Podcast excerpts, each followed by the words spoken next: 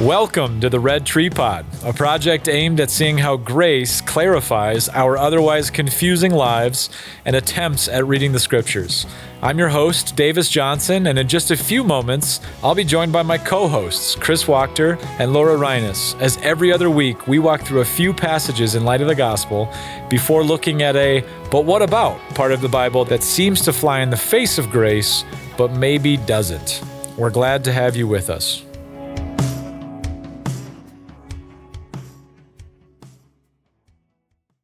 My friends, it is good to see you on this fine Zoom platform where we now record these. Uh, how how are things, Chris? Let's start with you. What's what's been going on since we saw you last? Uh, doing well. Uh, it's been a great fall.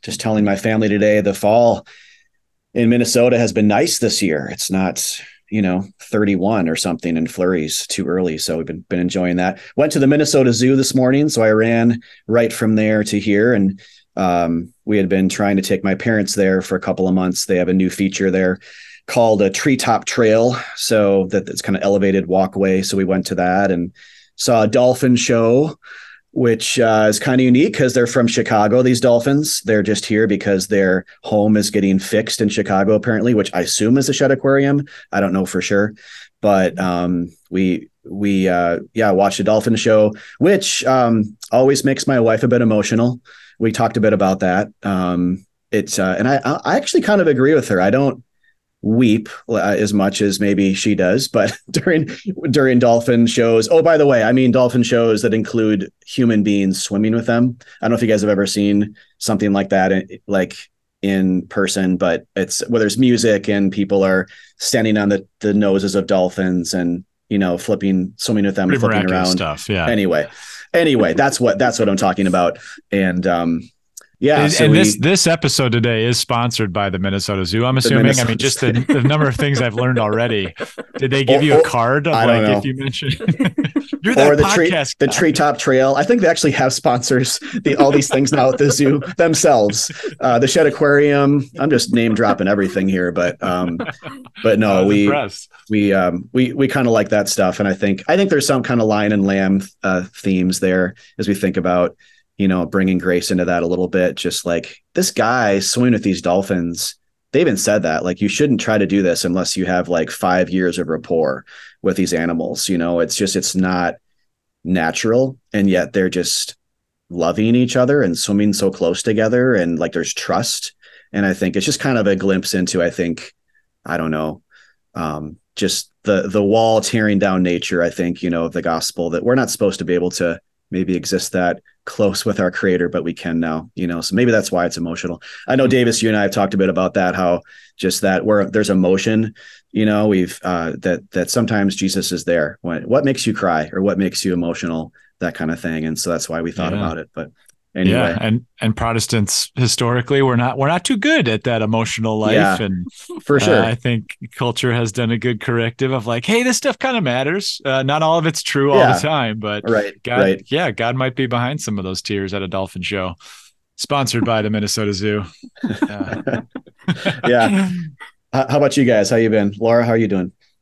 Um, yeah, I'm I'm good. I'm probably the busiest I've ever been in my life. Uh just with general uh parent and work and life things. Um I was just bemoaning to my husband last night about how like much information is thrown at us from the kids schools and sports and I feel like I'm getting like 10 emails a day. I think I'm on like four or five apps um that I'm constantly getting you know buzzed by i'm on text threads and there's robocalls and then there's communication folders and it just like i'm i'm so overwhelmed with all of it right now um it just Can I tell just, you that I I feel overwhelmed just he- hearing about these. like I don't even I'm tired. yeah, no, it's intense. I mean, and I don't, you know, if you don't know me, I have two teenagers and a elementary age son. So it just we're busy you know we have football and karate and marching band and you know just life and then having to And like the, be a are the human. kids in sports too, or is that uh no it's just just- me. Yeah, Yeah, okay. i'm actually living out my dreams right now as an adult. Um karate super football? weird. The tallest one on the marching band field. Uh i really kick their butts in karate though so That's that Seinfeld episode where Kramer is fighting children in karate. We're all the same belt, Jerry. They're nine.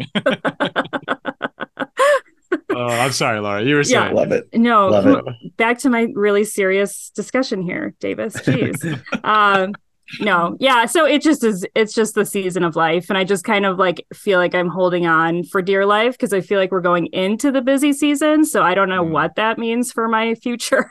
Mhm. um, but yeah, I mean, it's it's just a stage of life, and I'm loving it. Like I looked at my husband the last time we were watching my daughter in marching band, and just been like, man, like this is so cool that our kids just grow up and do things, and and we get to just watch them, you know, be awesome in front of our eyes. So definitely a blessing, but definitely overwhelming. Both of those are 100% true at the same time. Right. What about you, Davis?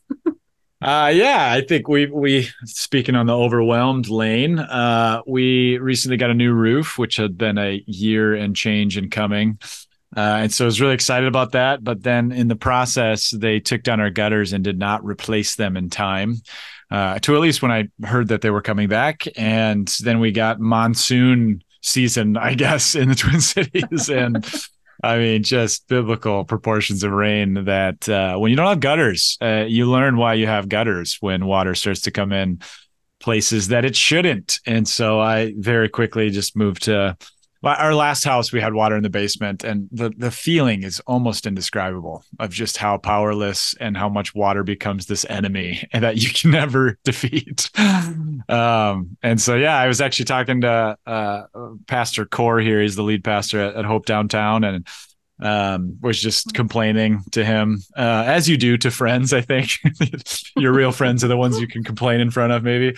Uh, and he just made an offhand comment that I don't even think if you asked him that, that he made that he'd remember. But he just said, uh, in response to my being like, "Oh, I don't. I wish I hadn't like worked with somebody I knew, you know, so then I could get more money back based on this blunder." And and he like finished my sentence of like, "You you wish you had worked with somebody you knew, so you could act less."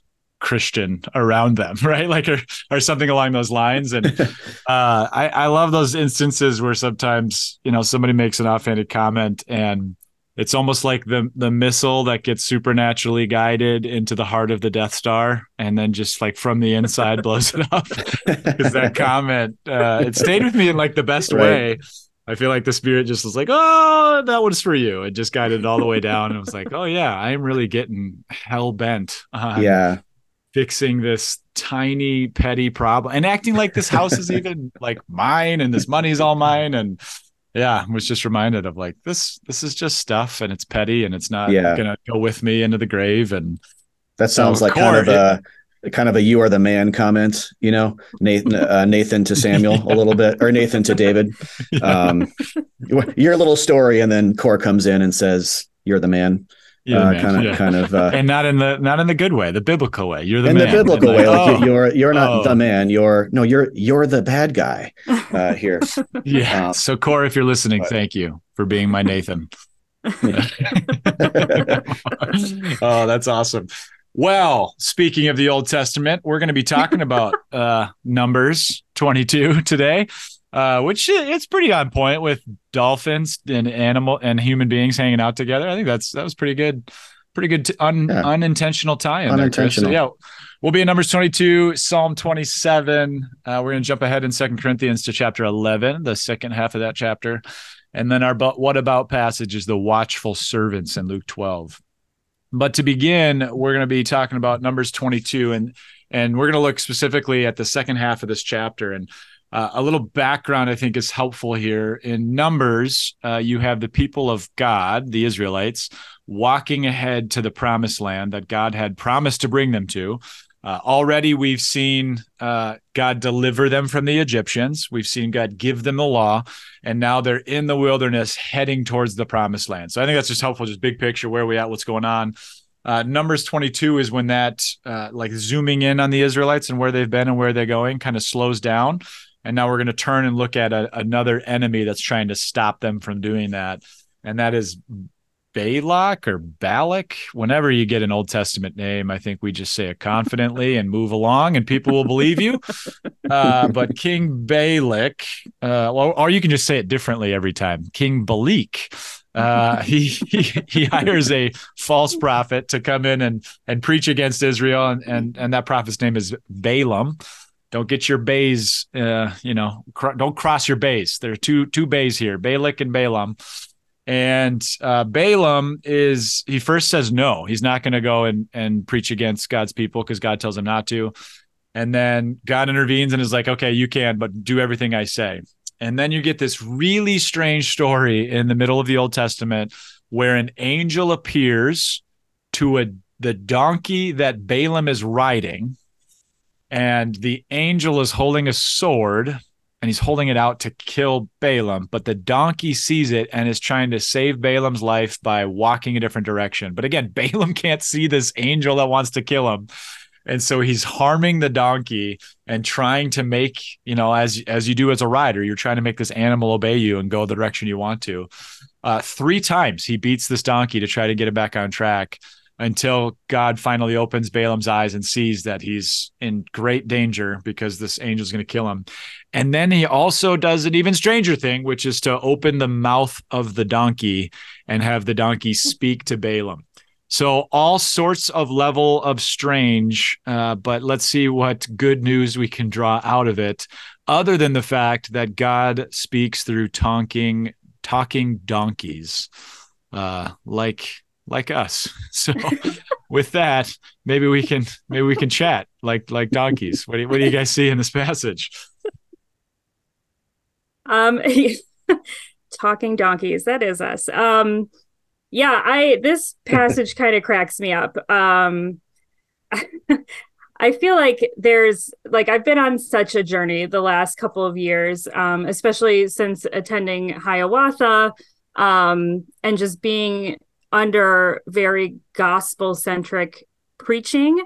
Um just kind of being able to move into these weird passages in scripture and see Christ there just as much as you would see him in the gospels and in the New Testament um, or like you know in David or things that we kind of hear often. Um, but to be able to look at this passage about a talking donkey of all things and to see Christ, um, I feel like that's definitely something that I've been growing into. Um, and yeah, I think we see a lot of animal typology throughout the Bible. Um, you know, you have God as the Lion of Judah, Jesus as the Lamb of God. Um, but here, I think we have Jesus as a talking donkey. Um, in that you have Balaam riding him towards certain doom. He doesn't know it, but he's riding towards this angelic figure wielding um, uh, sword, um, a la, you know, Garden of Eden. Hmm. um, hmm. And the donkey is trying to save him by turning aside. And in doing so, he is being harmed instead of Balaam.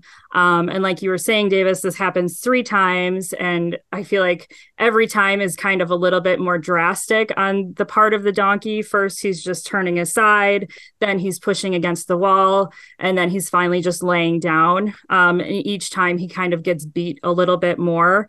Um, and finally, you know, like you said, Balaam's eyes are open and he sees what's going on. Um, but even before he sees that, I love how God opens the donkey's mouth and the donkey starts talking, and then Balaam just takes it in stride. Like he's not shocked. He's not shocked. He's like, like, oh yeah, of course we're having this conversation. Because um, you know right. the don the donkey's asking like, what did I do? Why are you beating me? Um, And Balaam just kind of answers right back and he says, Because you've made a fool of me. Um, and I wish I had a sword in my hand, for then I would kill you. Um, and I feel like even in that, Balaam's taking on a very like Pharisee typology, where all throughout Jesus's ministry, the Pharisees were just irate with him because he kept kind of turning their questions back onto them, kind of flipping their entire ideology upside down on them, which was just mind-blowingly frustrating for them which ultimately led to jesus' death on the cross by their hands. Um, and so here you have balaam just threatening him with a sword he doesn't have um, when in fact we he- see then that the angel has the sword that was meant for him. Um, but again instead of him getting that judgment beating um, it was turned onto the donkey. Um, and i think i think it's just a pretty amazing to be able to kind of open up the word and see a talking donkey and be like, yeah, that's Jesus. That tracks. Um, like the Holy Spirit's a pretty, pretty cool guy um, in that. what did you guys see in this one? Yeah, I, you know, it's funny you mentioned Eden kind of passingly there, um, Laura, but I think in light of all that you're saying, this is kind of a, a an interesting play on this guy trying almost to get back into Eden, you know, uh, himself uh, and clearly not knowing the right way to do that. Probably a bit too brazen, a bit too trusting in the self and who he is and the path that he thinks is right to take. You know, which is I think kind of a nod to to self trust and and different things like that. Um, but you know, with the donkey in mind and the fact that he's a struck donkey, a harmed uh, Christ figure in that regard, um, the way back to Eden comes kind of by way of surprise. It comes by the way of a donkey or a substitute, you know, one that was struck and harmed, not us. Um, I think that's that's the way in, and it goes around. It goes off the road. It goes um, by the way of grace, which um, isn't the way that we always think. And so, um, also, I think kind of tying a thread uh, into the New Testament, I think you see uh, at the triumphal entry when Jesus rides a donkey as well, who is called in places like Mark 11 and Matthew 21 a beast of burden. Um, I think that that that donkey there, even though he's carrying Christ in the moment, becomes a picture of what Jesus is about to do um, and that is be tied up himself like the donkey was, uh, uh, be buried in a tomb that was never used, just like the donkey was never before sat on, uh, and and to bear our burdens, to carry our sin. In this case, the donkey is carrying Jesus, who would become sin, so that in him we might become the righteousness of God, as Second Corinthians five talks about, um, and also trampling coats, trampling things that we used to wear, trampling our former clothing of self righteousness and sin. All those things I think kind of come together to paint a beautiful beautiful kind of secondary donkeys are pictures of Christ, you know, in both covenants, both testaments um, as well, and kind of serves as that kind of maybe end game or end uh, secondary, but kind of a final version of that in in the, the New Testament uh, as well. Yeah, I think I think it's really helpful as we talk uh, of you know donkeys as representative of Jesus. Um, the the magic is in seeing how, like that you guys have mm-hmm. shown, right? That he's this one who suffers so that the rider might be delivered from certain death, even death he can't see. And the more you just draw that out, as you guys are even describing these things, I'm like, wow, he really is incredible. And and I don't have eyes to see that always. Um, and mm-hmm. and that's another part that really resonates with me in this passage is is verse 31, just straight up saying, Then the Lord opened Balaam's eyes, and he saw the angel of the Lord standing in the road with a sword drawn. So he bowed low and fell face down just this picture of being unable to see reality is i think one that comes up again and again in the scriptures. Uh, and one that has purchase i think in our like daily lives that we don't have the ability to see especially what's ultimately threatening to us which is what this angel is. He's th- it's threatening balaam's life. The donkey sees that and is trying to save his rider's life um, or it, it, very practically, I mean, just Core's comment to me that I was, you know, jokingly sharing in the beginning of like, yeah, I really, in the midst of like hard things in my life, I cannot see reality, and mm. I need God's help to to open my eyes so that I might see what actually is harming me, what actually is threatening me, what does God say is the ultimate threat to my life.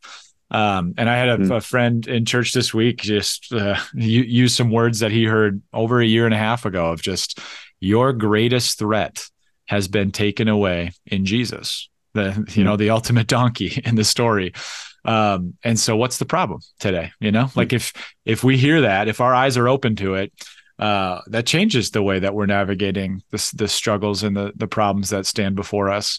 Um, and also that this is the same language that is brought up at one of the pinnacle moments in the Bible after Jesus comes back from the dead. It's in Luke 24 when Jesus walks up to two strangers who are talking about the events of the weekend with his own crucifixion and they don't recognize him. And then Jesus gives them this Bible lesson of all the places he shows up. Maybe he turned to Numbers 22 and was like, actually, this is kind of like me suffering to, to protect mm-hmm. you from the ultimate threat that mm-hmm. exists over your head. Uh, and then at the end of the passage, it says that Jesus opened up their eyes and they saw him. Like, this is the thing that God wants to reveal that there no longer is an angel of death with a sword over you. That flaming sword that protected the garden went into the side of Jesus at his death. And now, when he opens our eyes, we see love. We see him. We see him walking up towards us as we can't understand our confusing lives and attempts at reading the scriptures. And he says, This means me. And it's mm. it's the best news we've ever heard. Uh, which actually is a pretty good tie-in to Psalm 27.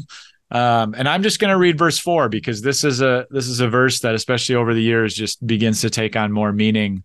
It says this One thing I ask from the Lord, this only do I seek, that I may dwell in the house of the Lord all the days of my life, to gaze on the beauty of the Lord and to seek him in his temple. We can read more uh, in Psalm 27 if we want to, but let's just start uh, with verse 4.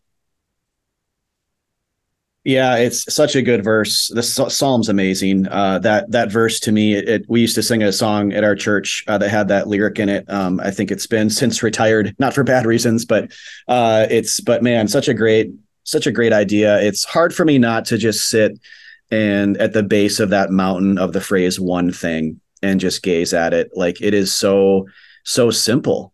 And it's easy to if you're um, maybe a student of scripture or you know consider yourself a very bible centered person like to think but isn't there so much more in the bible? And you know so much more to do's and so much more things to think about maybe and uh, more facets of the diamond. And you know and it depends on what someone means by that. But it you know the answer to that could be well yes but they're not all on the same level it seems. It seems like there's a priority there's a, a preferencing there's uh, there's peaks and valleys there's bigger and smaller or to quote hebrews there's um, greater and lesser covenants even you know? I think of 1 corinthians 15 where paul says i what i communicated to you in the beginning was of utmost importance which implies there's lesser things uh, that he said too that were still good and true and beautiful but they weren't of utmost importance.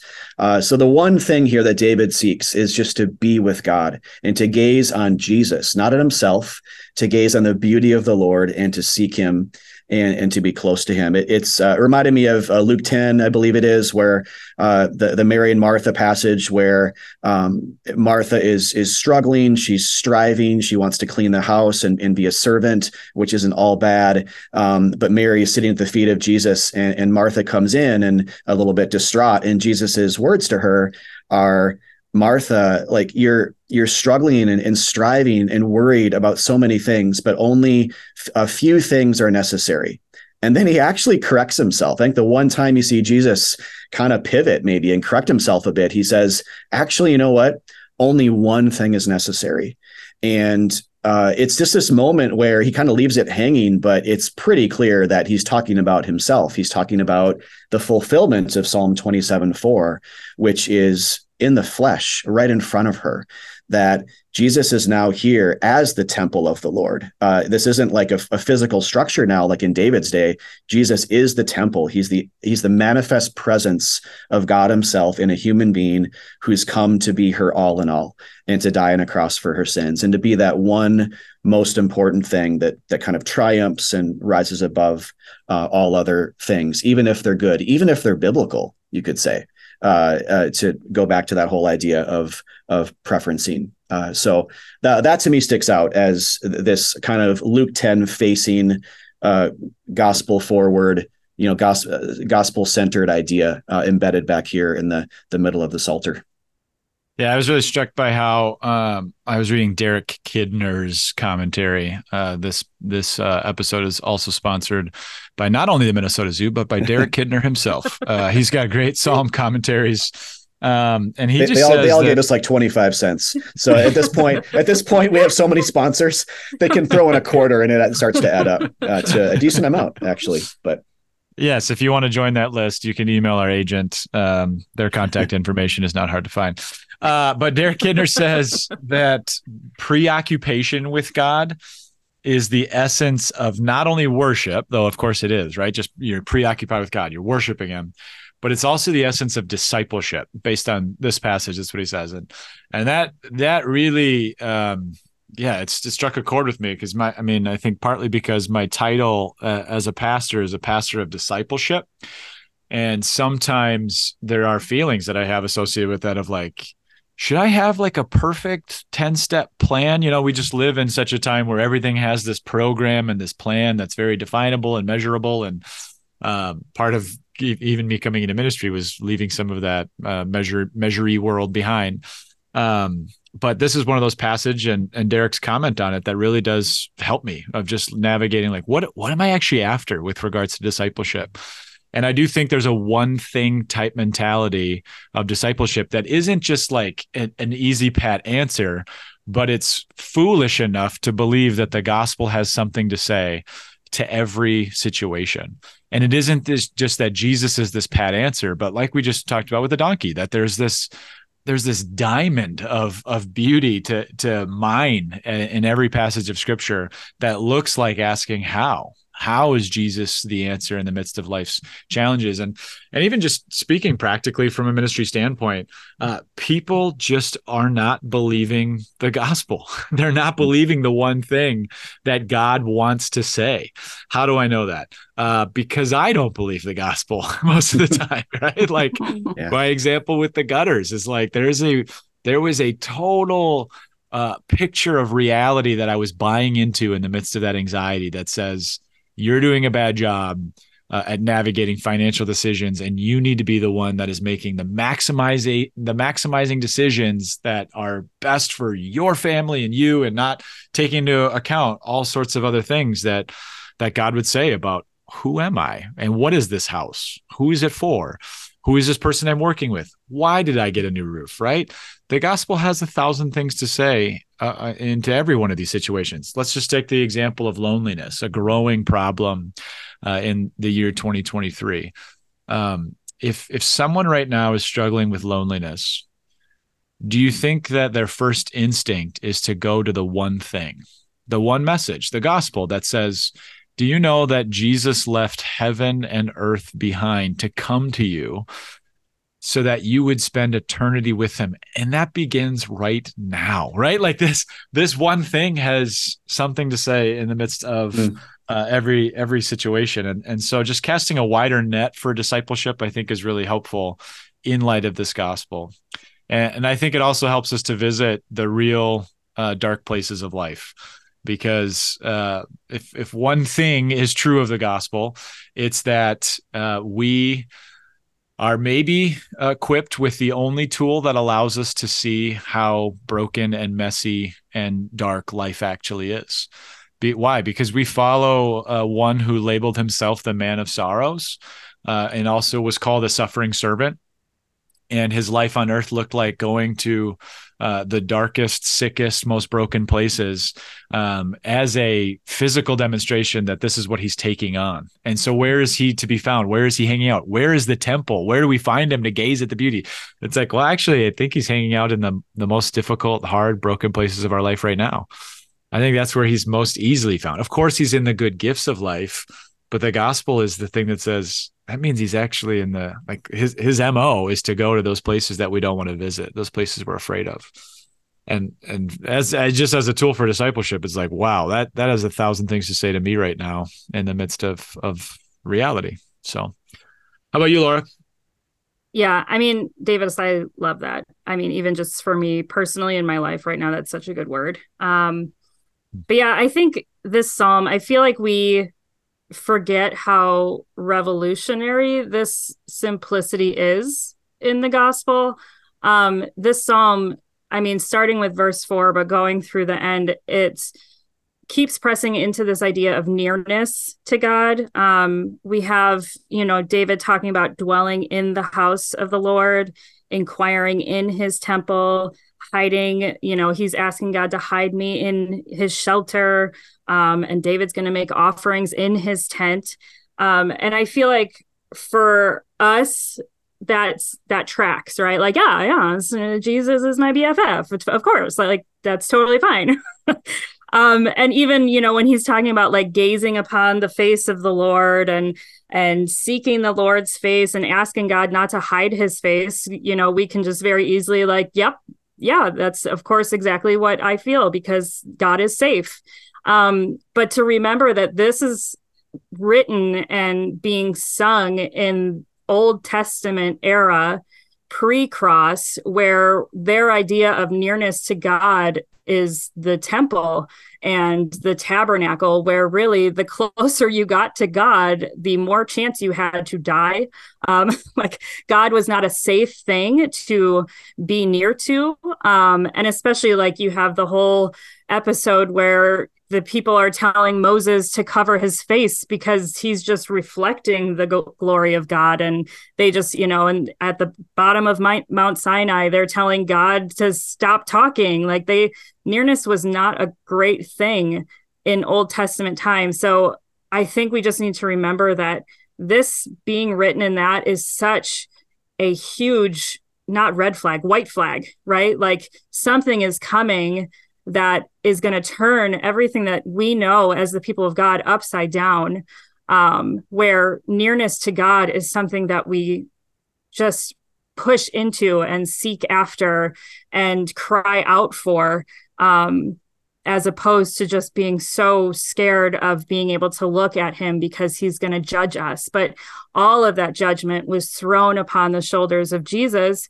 And I feel like this nearness well, it's not, I don't feel like I know this nearness is directly because um, Jesus took that fear and that judgment and everything that was causing that fear and judgment onto himself. And so, you know, the beginning of the psalm is talking about evildoers assailing against him and you know the army encamping against him and you know he took that. So then we can step into verse 4 and beyond and say yes like give me the nearness because this is not life killing anymore. It's life giving like i'm not at the base of mount sinai anymore. I'm in the holy of holies because the veil's been torn down and and this is life now.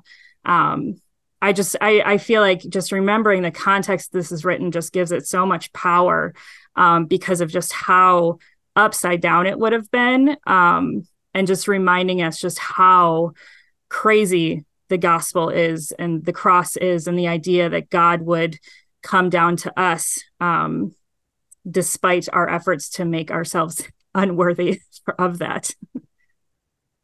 Yeah, I love how forward facing that is. You know, it's just so good in so many ways. I I think as we um, maybe now uh, pivot and turn to the book of Second Corinthians, chapter eleven, we'll we'll see Paul actually. I think in a very unique kind of Pauline way, in his own way, he he revisits some of this stuff. He, he, comes back to that one thing mentality, but kind of by way of apostleship in, in, in about in, in a way of uh, discipleship as well, like Davis, you were talking about, uh, but looking at his own life. And at the end of this book, uh, th- there are some sections of this letter that um, are the epitome of Paul's snarkiness, I think you could say, and, and sarcasm. Uh, and I think he get he has some zingers in Galatians, but uh, I think this is a unique section where at the end of the letter, he says, uh, I'm starting to talk like a fool. Uh, he uses the words, um, I'm a madman here. Uh, he's starting to talk about himself in the same way that his opponents do. And his opponents in this letter are these so-called super apostles, uh, these people that are flexing, teaching a very works-based gospel, kind of a Jesus plus something else theology. Uh, a couple of verses I'll just read from. This is our full passage of Second Corinthians 11, 16 to 33. But in verse 23, in talking about his opponents, he says, are they servants of Christ?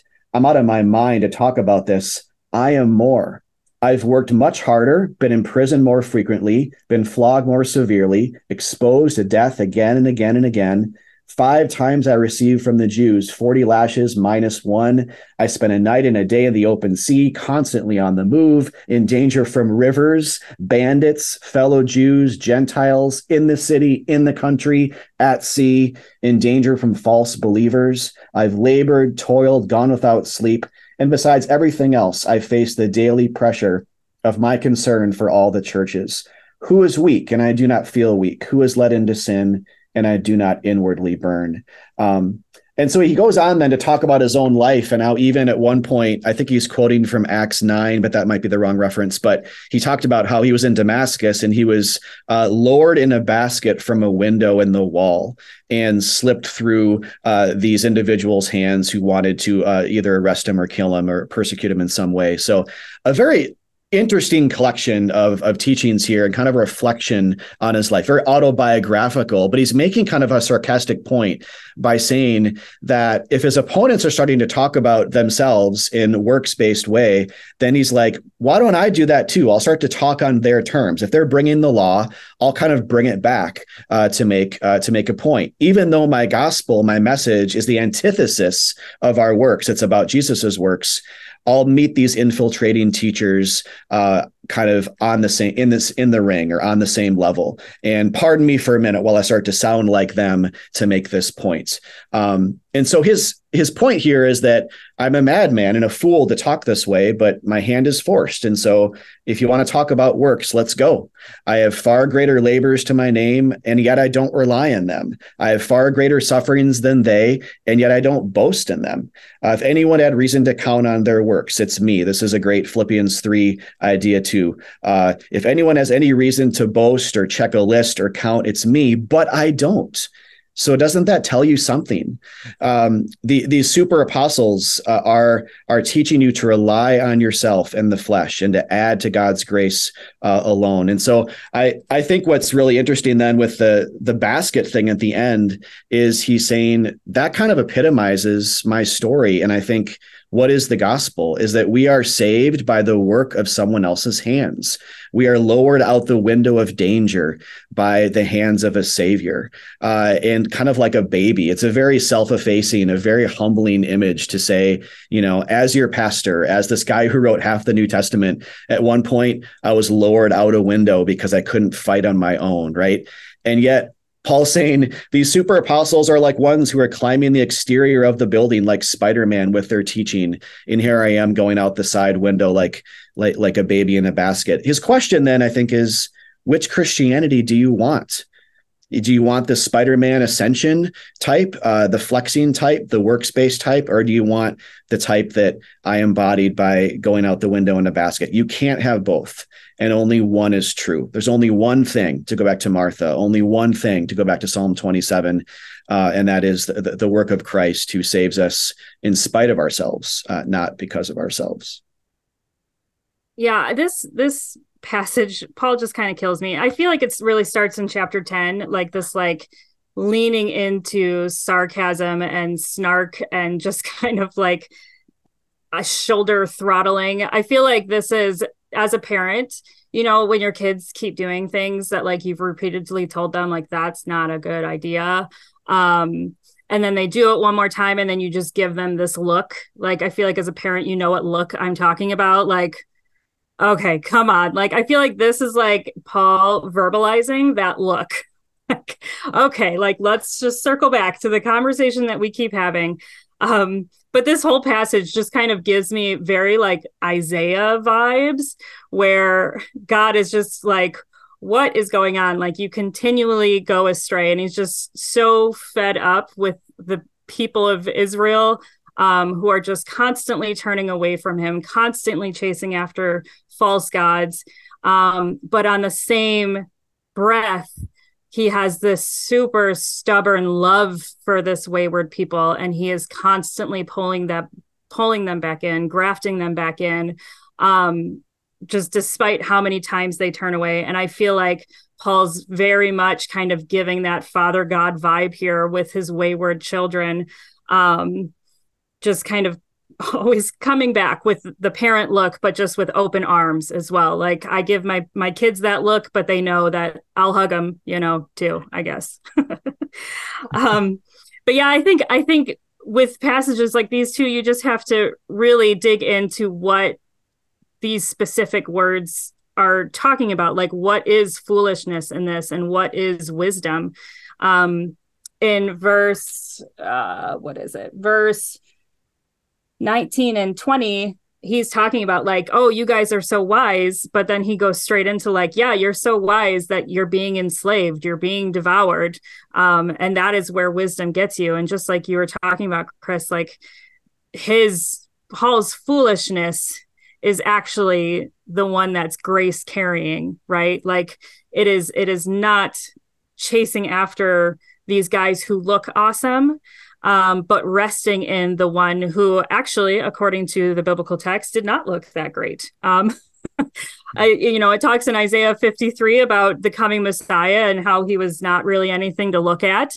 Um, except that's where we get drawn, right? That's where we run to. Um, and I love that even in in here, Paul in chapter 10, he's talking about what they're saying and how they're saying that Paul's letters are really weighty and awesome. Um, but actually, your bodily presence is very weak um, and your speech kind of sucks.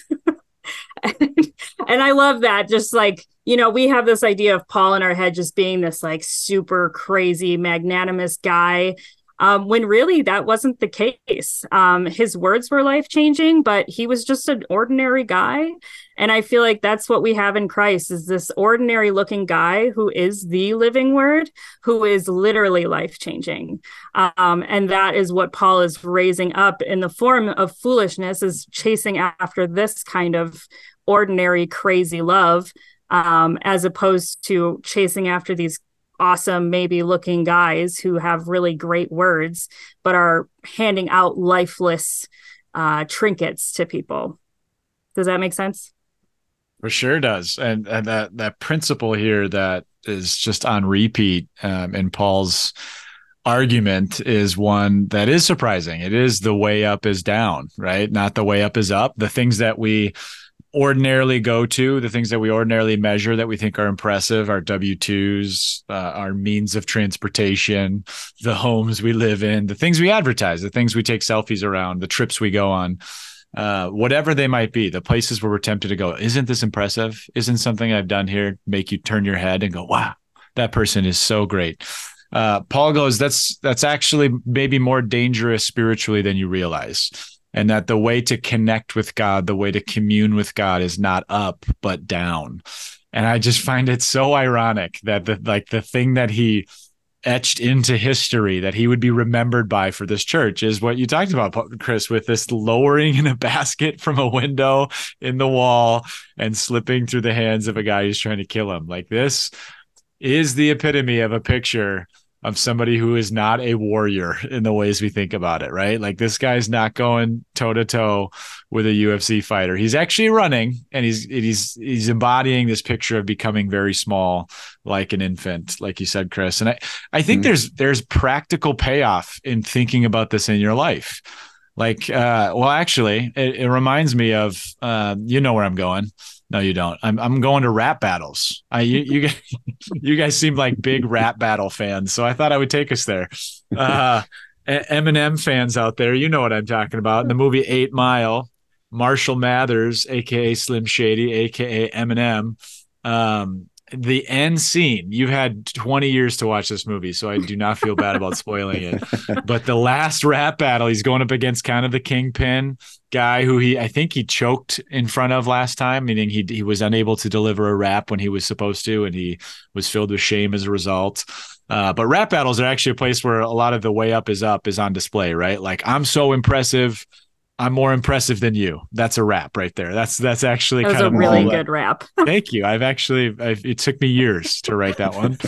Um, short and sweet. It's, it's, what we're about here at Red Tree Pod, uh, especially with regards to raps, which is maybe our third sponsor today. Just raps in general. Uh, it's not even a company; it's just raps.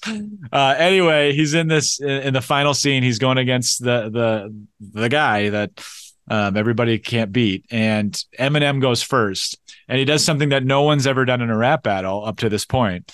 And instead of dissing or coming after the guy he's in a rap battle with and saying, This is how much better I am than you, he goes against himself and he lists all the things that he thinks this guy's about to say against him. That's actually his line. I know everything this guy's about to say against me.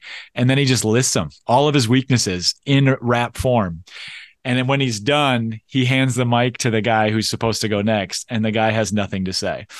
This is an awesome picture, I think, of how to win a rap battle with your sin. I guess I, I think that would be the application. uh, but no, in the midst of, of life's real struggles, becoming aware and acquainted with your weaknesses and not hiding from them, but looking at them face to face and going, This is what's true of my current situation, of reality.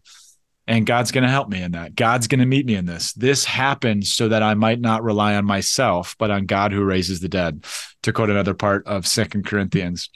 Um, I think that's a good place. We, we've we yeah we've talked a lot about Second Corinthians eleven. Let's turn to our but what about passage today. Uh, and this is the watchful servants found in Luke 12, specifically verses 35 to 40, or you could take it down to 46. Uh, but let me just read it real quick because it's short. It says, Be this is Jesus speaking, be dressed, ready for service, and keep your lamps burning. Like servants waiting for their master to return from a wedding banquet, so that when he comes and knocks, they can immediately open the door for him. It will be good for those servants whose master finds them watching when he comes. Truly, I tell you, he will dress himself to serve will have them recline at the table and will come and wait on them. It will be good for those servants whose master finds them ready, even if he comes in the middle of the night to or toward daybreak. But understand this if the owner of the house had known at what hour the thief was coming, he would not have let his house be broken into. You must also be ready, because the Son of Man will come at an hour when you do not expect him. And then Peter's going to go on and go, Lord, are you you telling this parable for us or for for other people? You know, like is, was this an instant parable? to say about that, but uh, the reason uh, we want to look at this as a but what about passage is again the ways that uh, sometimes when we're reading the Bible and we make it about us, um, it, it often brings us to a wrong place of understanding what is God actually trying to say. And this is one of those passages that I think people are are quick to turn to of like, no, see, God is really expecting us to be like on guard, ready to do something. Um, the, and, and you're not wrong. God, God is very involved in our day to day lives. Uh, but how and what is He expecting? Um, because I, I remember being a Bible study on this passage with a group, and you know everyone's in a different place in a Bible study, and so wacky stuff is going to get said all the time. And I say wacky stuff, and donkeys talk, right? Like we said in the beginning of this podcast. So there's always freedom to speak uh, incorrectly of Scripture. We're all doing our best. Um, but I think that the time I was in a Bible study on this one, where we just naturally head to is why it's worth treating this passage as a, but what about, right? Because I think grace has much to say because where we went in that Bible study is people right away went, okay, what's he talking about? Well, he's talking about his second coming. He's coming back and and he wants us to be watching and be ready. And so inevitably people went right away to like, so don't live like the world. And then it just kind of felt like, okay, we've we've solved this passage. We have the right answer. Be ready. Jesus coming back. Don't live like the world. But the moment you double click on that is the moment where that just falls in on itself. Because what does that actually mean? And what what does it mean to not live like that? Are we talking about like don't watch TV or like a certain amount of TV? Because like I actually really like TV. I quoted a movie just now as I was describing an analogy of, of that last passage. Uh, but what if uh, this passage isn't first about us, right? Like, what if even the subtitle that we're giving, Watchful Servants, is not even the point of the parable? Because as we like to do at Red Tree uh, is is to say, you know, what if this first is about Jesus? Like that is an interpretive tool. And one way to find that is to just go, well, especially with a parable, is there anything surprising? Is there anything that kind of catches you off guard with this passage? And uh, because, like we looked at in Second Corinthians 11, a lot of what Jesus is doing is is challenging our intuitions because we have such works based intuitions that say this is about me and what God's expecting of me. Uh, but here in this passage, one of the things that's most surprising is that the master who these servants are waiting on is actually a master servant. The servants wait on him to come. And the moment he gets there, he says, Where's my apron? Grab a seat at the main table. We're having filet mignon tonight. and I'm serving you, right? Like there's just this what is going on here? What is God trying to say? Which I think allows us to then relocate the timing and go, maybe before this has something to say about the second coming. I'm fine if it has something to say about that. I don't think that's the first application of this passage.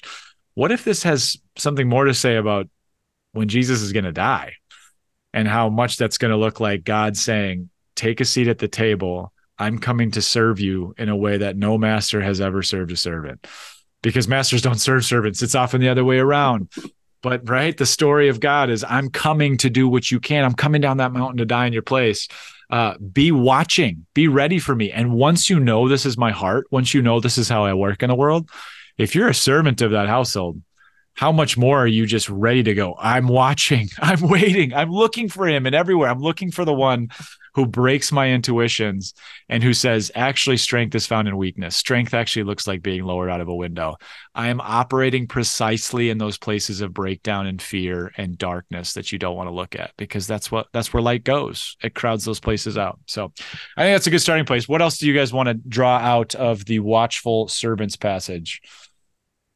Yeah, I mean, I feel like this that is a huge shock value of this one, right? And I think it's something that we kind of skim over because you're right, like we see something that's about us, like we have to stay awake and we kind of like frog leap over then but no no no like we're awake because this this master is coming to serve us but i feel like it's so easy to to just skip right over that um I think uh, one of the things that kind of struck me, and you know, you mentioned it too. It's kind of the same that we saw in the Second Corinthians passage, is just really making sure that we sit in the words that we're reading. Um, you know, in the Second Corinthians pa- passage, we were trying to figure out like what wise is and what foolish is, and it was kind of shocking because it was backwards to what we normally gravitate towards. And I think the same thing is happening here um, because we have this idea of being awake. And for me, you know, I te- tend to err on what's happening in my life right now. Like I am awake and I am busy and I am constantly on the go and I am constantly trying to do better and be better and tick all the boxes and do all the things and respond to all the emails and the voicemails and whatever. And right now, like that is awake for me. And so I read this and I'm like, okay, I'm I got to be awake and waiting for the Lord, which means I'm going to be constantly on the go. Um, but I think it's really interesting because even in that first verse in verse 35, um, I'm in the ESV and my um, mine says, stay dressed for action and keep your lamps burning. But I have this little footnote next to action, and down below it says that the Greek is actually let your loins stay girded. Um, and when I read that, I have, you know, that one hermeneutical brain cell bopping around in my brain somewhere. And it flagged me back into the Exodus, which is where we first saw that. Well, actually, I don't know. Is that where we first saw that? I feel like I don't know if it came before them, but that's a big one. Um, and where they were told, you know, gird your loins um, while they were waiting in their houses. Um, for the angel of death to go over and and kind of lay this judgment on Egypt and God was telling them like be ready to go gird your loins um and when we see that I feel like that just opens up what we're reading here because in the Exodus that gird your loins wasn't be ready to go fight for me be ready to go do your part um it was literally do nothing but be ready to walk into freedom after I've done the work, after I've, you know, done the judgment, done the saving. You be ready to just claim it, um, to just walk into it. And I think that's the same kind of be ready that we're getting here. I don't think it's accidental that we have this idea of girding our loins kind of popping back up in the text.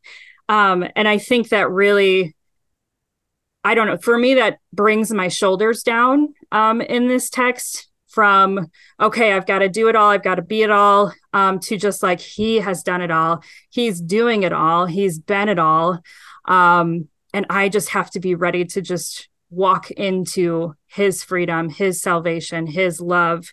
Um, and then I think on the flip side, I think, you know, the idea of not being awake, of being asleep is is just the idea of being asleep to God's glory and asleep to the gospel and asleep to his redemptive work in our lives. Um, and I think that actually happens when we are physically awake and busy, busy, busy, go, go, go, and trying to do all of the things. Um, so again, it's just this weird flip flop of terminology that we see in scripture that really makes us pause. And I think that's purposeful and intentional because, like Davis was saying, like we are so quick to like key in on words and phrases and ideas. And then we miss the whole point sometimes, which I do often.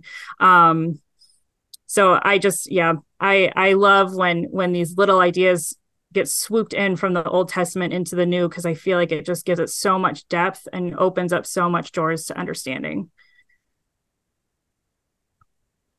Yeah, the I think the last thing I'll add here uh, to that is, um, you, you know, when, whenever I read parables like this that end with some kind of warning, like or seemingly seemingly like a warning of, you must be ready because the Son of Man will come at an hour when you don't expect, like you know, it's easy to read that and think, oh crap, you know, versus uh, seeing the phrase, the Son of Man's coming at an hour when you don't expect, and to hear good news in that. Because I think like our expectations are always off and they're too low. You know, the, the idea that Jesus is coming in an hour we don't expect, uh, I think is uh, powerful. It could be seen as, um, you know, as a, as a positive image of love. The fact that Jesus is coming our way at all uh, a long time ago, someone told me that uh, you never see in the Bible the idea that God is waiting for us. And so uh, it's it's always that we are waiting for God. That that's a even I think in Psalm 27 uh, you, you, get that idea of waiting for the Lord. Uh, and so like, as we looked at before, so I, I think in that in that idea, wrapped up in that, we have directionality. You know, we talk a lot about that where the the idea that Jesus is coming down and he's coming to us at all is a shock. It's a surprise. It's um, and that he's not waiting for us to clean ourselves up and prepare. Uh, the the the parable here does not say that he's going to come back after we do something uh, or when we're in a perfect state of waiting, but just to be ready and to look for the one who's coming and bounding over the hills to us. To quote from Songs two uh, in in the Old Testament. So um, so watching and waiting for him. I think the implication, if there is, that's not to sap all the warning out of it. I think the implication is if we're not doing this, then we're probably focusing too much on ourselves or our work or our accolades. I think some of these parables that Jesus gives are kind of wrapped up with a uh, you know, but wait, I have something to do, or uh, there's an invitation to a banquet, and the response is, but I just got married, or I bought all these oxen, or I have to build this house and finish this project. It's it's essentially a, a posture of, but wait, me, but but wait, I, but wait, I've got to get something done and prepare myself better. And I think the the response Jesus gives a lot of times in his teachings and his parables are that that's the wrong posture. The right posture is uh, to trust in him alone and to see him coming to us uh, and to have that one thing, right? That going back to that Psalm 27 and Luke 10 idea, the one thing of Jesus coming to us, just uh, to be ready in that, to be ready to see it uh, arriving over the hills and and coming at the most unexpected time, not in response to our works. That would be expected. That'd be like, you know, okay, it's coming to check the boxes and to come at the right exact moment after we've done all these things. But to say he's coming at a not an unexpected time is to say he's coming by grace. He's coming when he wants because he loves us, uh, and and not in a not in a posture of waiting for us, but hoping and knowing that his people are waiting for him to come.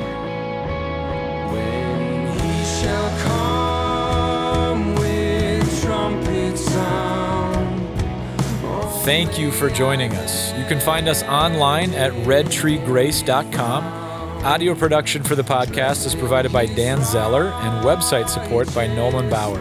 If you've enjoyed what you've heard, do consider dropping us a rating wherever you get your podcast to join us in giving away the always better news of God's grace. Thanks again for being with us.